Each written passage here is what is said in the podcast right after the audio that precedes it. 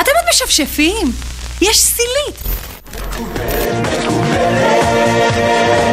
עד הברור האחרון. תמיד לפנק, לפנק, לפנק. אין, אין, אין כמו במבה, אין, אין, אין כמו במבה. מאוסם. כבר כמעט 30 שנה שהן איתנו. מאז עלה לאוויר ערוץ 2, הערוץ המסחרי הראשון בישראל, הפרסומות הפכו לחלק בלתי נפרד מחיינו. הן מלוות אותנו לכל מקום, ואפילו מעצבות את האישיות שלנו. אלכס גלעדי, מי שהיה בעבר נשיא קשת, צוטט פעם אומר, התפקיד של תוכניות הטלוויזיה הוא למלא את הזמן בין הפרסומות. מאז האמירה ההיא עברו הרבה מזומנים בין משרדי הפרסום והערוצים המסחריים, האינטרנט והרשתות החברתיות נכנסו לחיינו, ובכלל העולם והחברה הישראלית השתנו מן הקצה אל הקצה. והישראליות בפרסומות היא השתנתה? היי, אני רון טוביה ואתם על הצוללת של גלובס. והיום בפרק חגיגי לכבוד יום העצמאות ננסה להבין איך נראית הישראליות של היום בעולם הפרסום, ואיך היא שונה בהשוואה לימים שבהם כל המדינה חיכתה בנשימה עצורה להפסקת הפרסומות. מי שהצללו איתנו היום הם ענת ביין-לובוביץ', כתבת המדיה והפרסום של גלובס, ודרור פויר, כתב מגזין G, שקיבל מאיתנו משימה מעניינת לכבוד החג. אז ענת, ברשותך נתחיל איתך. תסבירי רגע בקצרה איך השתנה עולם הפרסום הישראלי משנות ה-90 ועד היום. שלום רון, מה שלומך? חג שמח. חג שמח. בואו נתחיל מזה שקודם כל המקום של הפרסומות בכלל השתנה. זאת אומרת, אם אנחנו מדברים, צוללים לתחילת שנות הטלוויזיה המסחרית, ערוץ אחד בלבד של טלוויזיה מסחרית. לא היו פרסומות לפני כן, פתאום יש פרסומות. הן הופכות להיות פיסת תוכן נצפת לא פחות מאשר התוכניות שמסביב.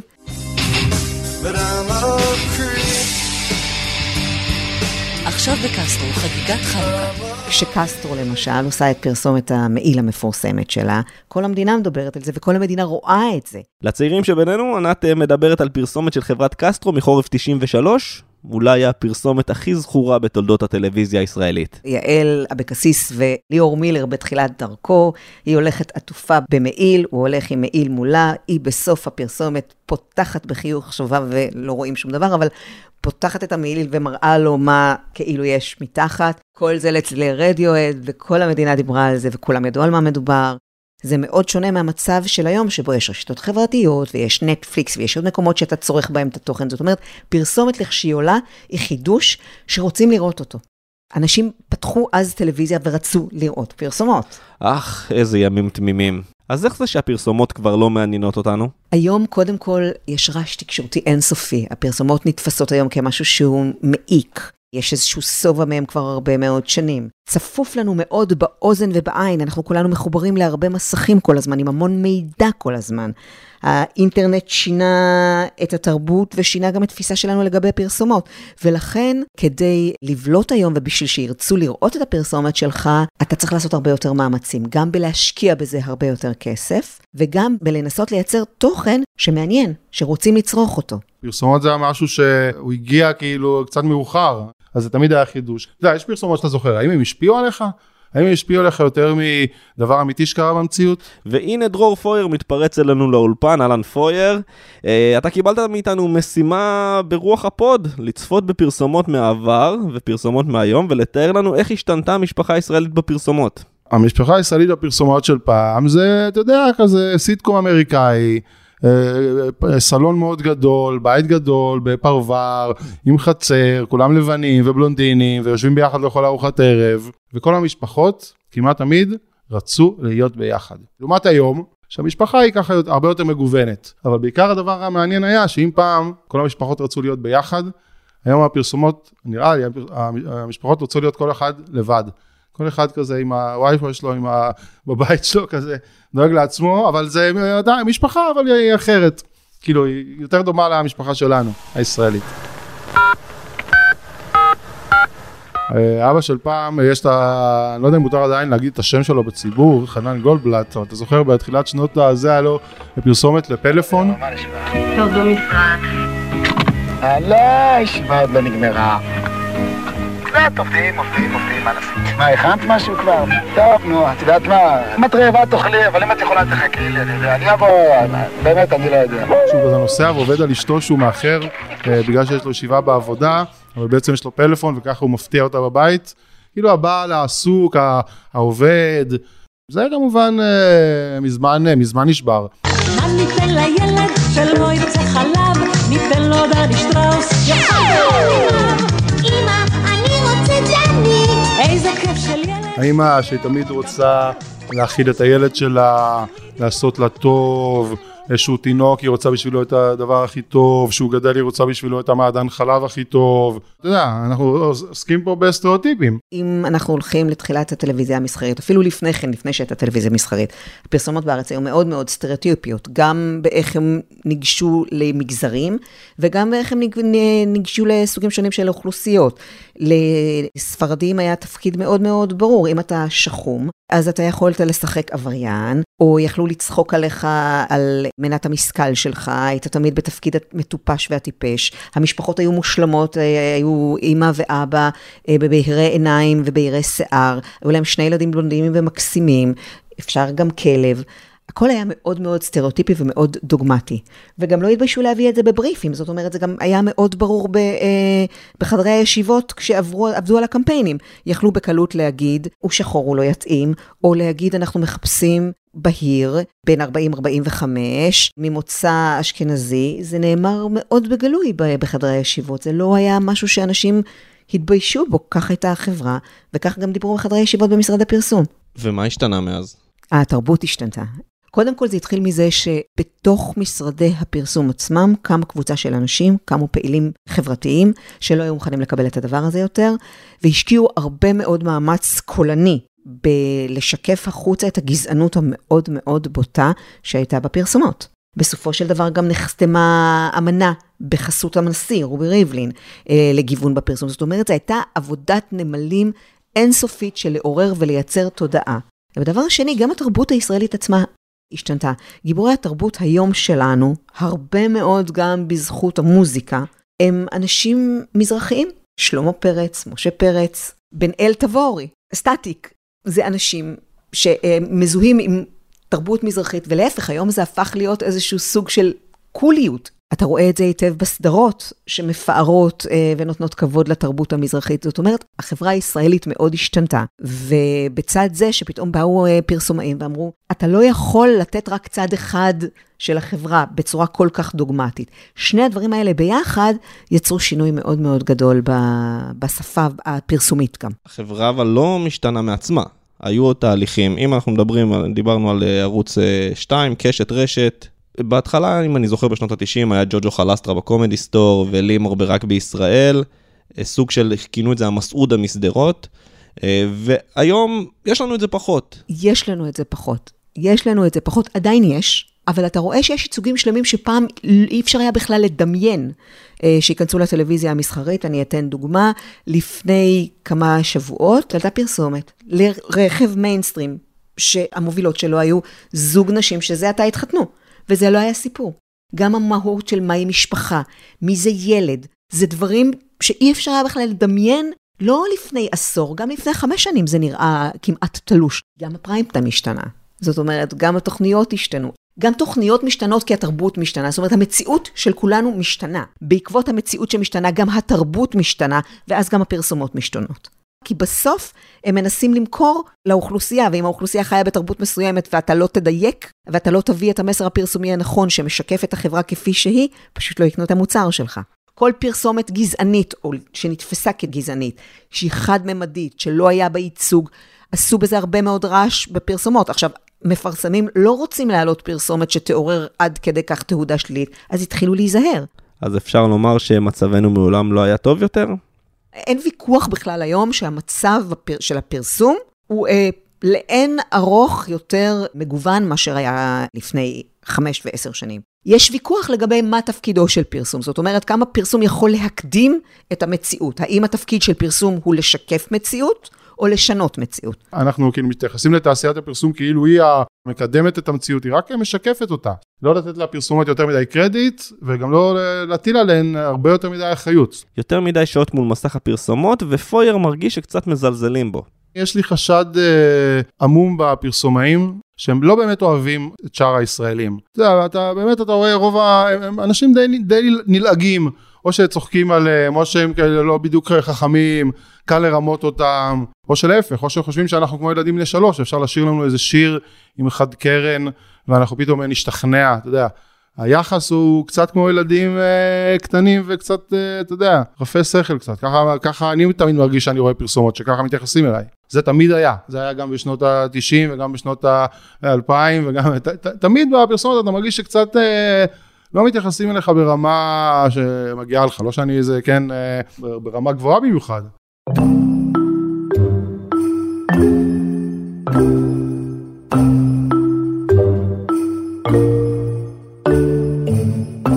וגם מעמד האישה השתנה בפרסומות הישראליות. עד לא מזמן עולם הפרסום חיזק את אידיאל היופי, הרזון והלובן, ובעיקר ניסה להציג לנו נשים מושלמות. עד לא הרבה מאוד שנים הפרסום היה מאוד מאוד מאוד סטריאוטיפי כשזה הגיע לנשים. הוא היה או מאוד מחפיץ, זאת אומרת נשים היו אובייקט מיני למכור מוצרים. יש דברים שלא היינו מעלים היום במדעתנו, אבל בזמנו מכרו אשכוליות באמצעות נשים שהיה להם חזה גדול.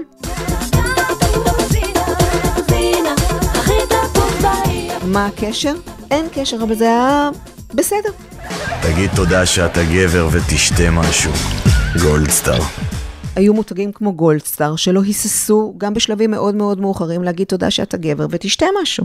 וכל הקו הפרסומי שלהם התבסס על להוציא את אנשים טיפה מטומטמות. צד שני היה הסללה מאוד ברורה של המקום של האנשים. נשים היו במטבח, בניקיון, בילדים, ואם כבר התפתחו והם גם היו נשות קריירה במקרה, אז הם דידו להם במטבח על עקבים מטופחות ויפות ותגנו שניצלים. היה מאוד ברור מה מקומה של האישה ומה היא יכולה לעשות. וזה מאוד השתנה בחמש שנים האחרונות. הרשתות החברתיות נתנו להם הרבה מאוד קול שלא היה להם פעם. זאת אומרת, הזעם שלהם והכעס שלהם היה לו אפקט מיידי. אתה לא היית צריך לשלוח עכשיו כל מיני מכתבים לרשות השנייה ו... במקום נהייתה שיחה לפעמים בתוך הדפים של המותגים שהתנהגו בצורה לא ראויה או שהביעו עמדות מחפיצות. אז הייתה לזה תעודה מאוד מאוד חזקה. תוסיף על זה אל המודעות שגדלה בגלל מהפכות כמו מיטו. תנועת המיטו העלתה מאוד מאוד למודעות את העניין הזה שלא להתייחס לנשים כאל חפץ שאפשר לעשות במה שהם רוצים, שאישה לא משמשת כלי לסיפוק צרכים בשום צורה, דרך ואופן, לאו דווקא אלימים של גבר, שיש לה דעה, נוכחות, מקום של עצמה, וזה רק חלק מכל העניין. זה לא רק המיטו. המיטו נתן לזה עוד תנופה תודעתית. אני יכולה להיות כל דבר בכל רגע. אני לא חייבת לבחור. BMW, סדרה 3. Sometimes electric, always BMW. עצם זה שהיום שחקנית מצליחה כמו הילד זורר, בלי עניין, מובילה קמפיין למכונית יוקרה. מכוניות היה פעם לב ליבו של הפרסום הגברי. הילד זורר היא אישה מצליחה, שהצליחה בהוליווד, ולכן, בלי שום קשר למגדר שלה, מובילה קמפיין פרסום. תסתכל על מקומות מאוד מאוד נשיים בהגדרה. מטרנה, ששנים הקו שלה היה הכי קרוב אלייך אימא, ענקה זה לב ליבו של החיבור עם ילד. היום את הקמפיינים שלה מוביל גבר. הוא אמנם מדבר עדיין על ענקה, ושענקה זה הדבר הכי חשוב, אבל הוא האבא, הוא החזית של הפרסומת, שזה הכי מקומות נשיים של פעם. זאת אומרת, השינוי מורכב משני דברים. א', מלהוציא את הנשים מהטריטוריות המסורתיות שלהם, ואיפה שהם היו פעם, וב' להכניס לשם גברים. פעם לא היה עולה בדעתנו, שזמר כמו משה פרץ יוביל קמפיין, לכביסה. אני מאמין מכונה, למישהו יש משהו? תביאו שניים, תביאו שלושה, תביאו ארבעה ילדים, תקבלו מקרוני. זה בכלל מלסטרוני. עכשיו, האם אני מאמינה שמשה פרץ, או האם מישהו מאיתנו מאמין שהוא באמת עושה קביצה בבית? עצם הבחירה בגבר, מצליח, זמר, לעשות את זה, היא אומרת משהו על כל הערבוב של התחומים. זאת אומרת, ההסללה כבר פחות קיימת. אני אחזור אחורה לעיקרון. בפרסומת בסוף אתה מנסה לפנות למקסימום אנשים, עם מינימום מילים, ושהדימוי יהיה להם ברור, בשביל למכור. מי אתה, אדוני? אני אלישה נדב, העורך הגרפי של מגזין G. אז אלישה, תגיד, יש לי תחושה שפרסומת הכביסה של משה פרץ שוברת מוסכמות. אתה יכול לעזור לי לאשש את התחושה שלי? כביסה היא הפעולה הכי, אחת ממטלות הבית הסנועות ביותר, והשגרתיות ביותר, בטח לא איזה משהו נוצץ ונחשק. כביסה היא באמת משהו שיש לו גם צבעוניות מאוד מובהקת, שזה ממש משהו שאוהבים בעולם הפרסום. יש לבן שהוא נקי, טוב, טהור, זך נקרא לזה ככה, ובין הלכלוך, המזוהם, הלא היגייני, השחור, יש טוב ורע בכביסה.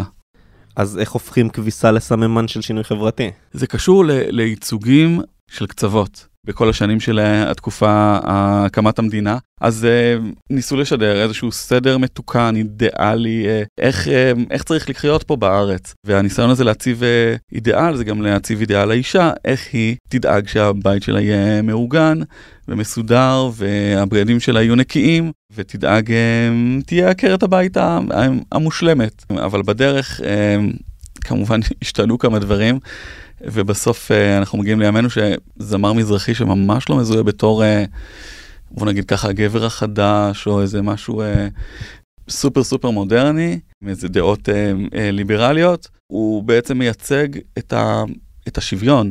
שוויון, אלישה אומר, אבל ענת, יש כאלו שעדיין לא הפנימו את השינוי. לא כולם שינו כיוון. כשמנסים למכור את לימודי האנגלית של מוצר מסוים, אני בכוונה לא אגיד את שמו, רוצים לדעת מניין האנגלית שלי? מהאמבטיה. יש גם גבר וגם אישה שלומדים אנגלית. האישה מספרת על הצלחותיה כשהיא מלאת קצף בתוך אמבטיה. הגבר מספר על הצלחותיו כשהוא בנסיעה בטלפון לעבודתו המוצלחת.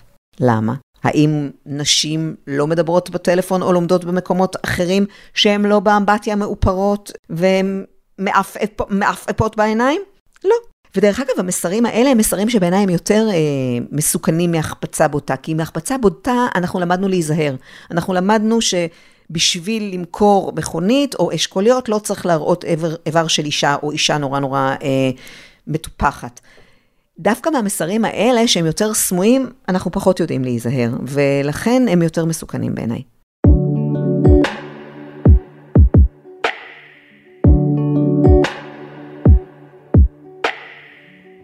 אמנם הייצוגים של המזרחים ואנשים השתפרו, אבל מצד שני, מיעוטים אחרים, הייצוג שלהם השתפר מעט אם בכלל.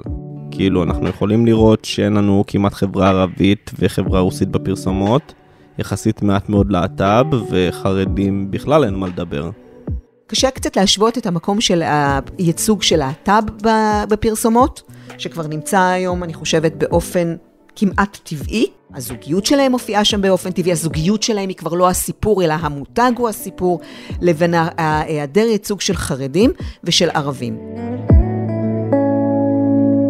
יש לזה יותר מסיבה אחת. א', באמת, במקרה של ערבים אני חושבת שיש פה עניין של גזענות ופחד של מותגים להתאפס כפרו ערבים במדינה שהגזענות בה היא חלק מובנה, והסכסוך הפלסטיני, החשש מלהתאפס כתופס צד בסכסוך הישראלי-ערבי הוא מובנה, וצריך לקחת עוד משהו בחשבון, שהאוכלוסייה הערבית, כמו גם החרדית, יש לה את המדיה שלה. הם פחות צופים בטלוויזיה המסחרית, יש להם ערוצי מדיה ודיגיטל משלהם, לכן כשמדובר על האוכלוסייה הדתית, צריך לשאול לא רק כמה הם מופיעים, אלא איך הם מופיעים, כי באופן טבעי הם לא צופים בטלוויזיה, ולכן הם גם לא קהל היעד של המפרסמים, כשהם מעלים פרסומת בטלוויזיה המסחרית. חשוב לראות שהייצוג שלהם הוא ייצוג הוגן, הולם, שלא סוגר אותם בכל מיני סטיגמות שהם לא בהכרח קשורות למציאות. ואיך אנחנו מתקנים את זה? אני יכולה להגיד לך שבעולם, חלק מהדברים האלה נפטרו ברגולציה. לפעמים זה רגולציה עצמית כמו בארצות הברית, לפעמים היא רגולציה ממש מקבעת כמו שיש באנגליה. באנגליה למשל נוספו לפני מספר שנים כללים חדשים לרשות הפיקוח שמאפשרים אכיפה וסנקציות כנגד הפרות אתיות בפרסומות ובשידור. בארצות הברית לדוגמה יש רגולציה עצמית שכוללת בין היתר שיתופי פעולה בין חברות הפרסום הגדולות, פדרציית הפרסום האמריקאית וארגונים אזרחיים. המטרה היא להגדיל את הגיוון האתני בקרב העובדים בחברות הפרסום ובפרסומות עצמן. אני באופן אישי מאמינה ברגולציה עצמית. יש אנשים, אנשי אקדמיה כמו מרב אלוש לברון, שחושבת שהרגולציה ממש ממש צריכה להתערב בזה, ולתת כללים מנחים, מחייבים, ולעקוף אותם על איך צריך לגוון בפרסומות. אני באופן אישי לא מאמינה בזה. אני מאמינה בחינוך, אני חושבת שהכוח הגדול באמת הוא בלדבר, בלחנך, בלשקף. אם אתה מסתכל למשל על השינוי במעמדם של נשים, הוא לא נעשה בחקיקה. יש חקיקה, אבל הוא נעשה בזה שעשרות נשים לא היו מוכנות לאכול יותר את ההתנהגות ואת הגישה אליהם. בכל מיני מקומות זה בא לידי ביטוי במיטו, וזה בא לידי ביטוי במקומות אחרים.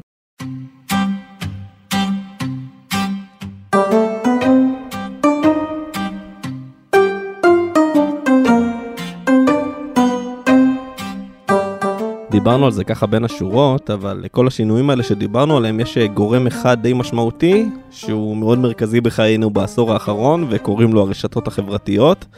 איך הם בעצם שינו את הישראליות בפרסומות? כשאתה צורך את המידע ואת הידע ואת התוכן ואת התרבות שלך מדבר שהוא מאוד מאוד פתוח, וילדים היום יכולים להתחבר בשניות לכל דבר ובכל מקום, אז זה בהכרח משנה את התרבות שלך ואת הפרסומות שלך. דבר שני, שהם באמת נתנו מהר מאוד קול לכל אחד.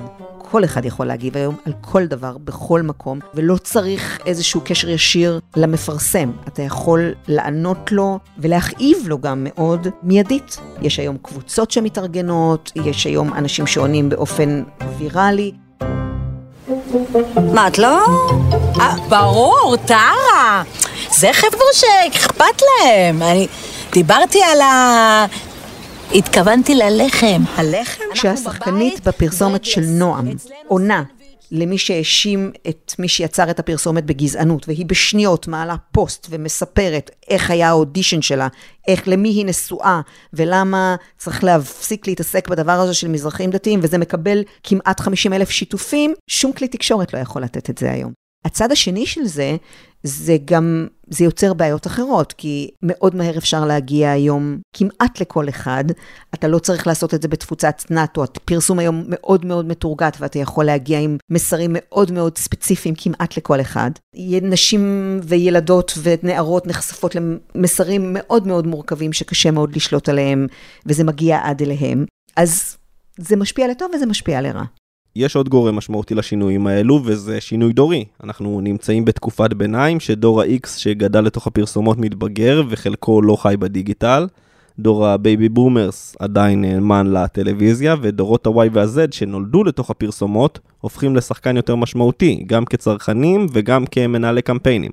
אני חושבת שבסוף הדורות היותר צעירים הם עם בעלי מודעות חברתית הרבה יותר גדולה, והם לא מוכנים לקבל הרבה מאוד דברים שפחות היו מודעים עליהם. למשל בכתבה מספרת אחת מהמנהלות הכי פמיניסטיות שיש, איך מסרים שהיא בתור אישה פמיניסטית מודעת, לקחה בקלות רבה יחסית איך העובדות שלה לא מוכנות לקבל את זה בשום צורה ודרך, כי הן הרבה הרבה יותר מתקדמות ממנה, גם בתפיסה הנשית שלהם וגם בתפיסה החברתית שלהם.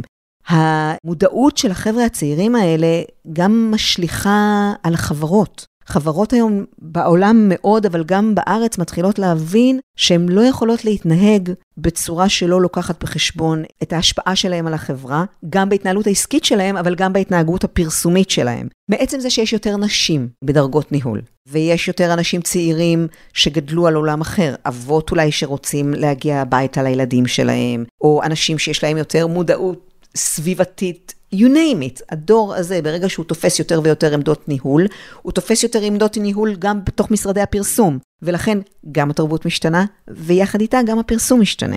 אוקיי, ולמרות זאת אנחנו רואים את השינוי המגדרי בעולם הפרסום, כי הרי בעבר, כמו שאמרנו מקודם, הוא היה עולם מאוד מצ'ואיסטי וגברי. הוא עדיין ענף מאוד גברי כשזה מגיע לקריאייטיב שלו, הוא משתנה בכל מה שקשור בניהול שלו. אבל כן, במחלקות הקריאייטיב גם היום יש פחות מנהלות, וזה כנראה משפיע. אי אפשר להתכחש לזה שזה משפיע על התוצר הפרסומי. אני מניחה שככל שיהיו יותר מנהלות קריאייטיב, גם השפה הפרסומית תשתנה. לא רק בגלל שמפחדים מהסביבה, אלא בגלל שזה לא יתחלק בגלרון למי שעושה את הפרסום בעצמו. ולסיום, תגדירי לי במשפט אחד את הישראלי בפרסומות. וואו, זה קשה. יש כל מיני סוגים של ישראלים, ואני חושבת שהסדר רואים יותר בפרסומות. ישראלי אחד, שאין לנו צבע אחד ומגוון אחד, איפה רואים את זה? רואים את זה בנקודות, יום העצמאות, לקראת הבחירות, בקורונה, אבל בייצוג אין ישראלי אחד. וזה מה שמתחיל להיות מעניין, אני חושבת, ההסתכלות עלינו לא כמקשה אחת, כאנשים, ולא כשטנס. תודה רבה, ענת ביין-לובוביץ'. תודה רבה.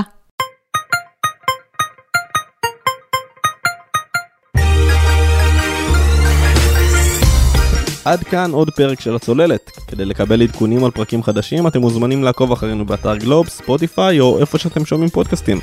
דרגו אותנו גבוה באפל פודקאסט ותשלחו את הפרק לחבר שמתעסק בזוטות ומאזין לפודקאסטים שהם לא הצוללת. עוד על פרסומות ישראליות תוכלו לקרוא בפרויקט מיוחד של מגזין G באתר גלובס ובעיתון המודפס, הדבר הזה מנייר.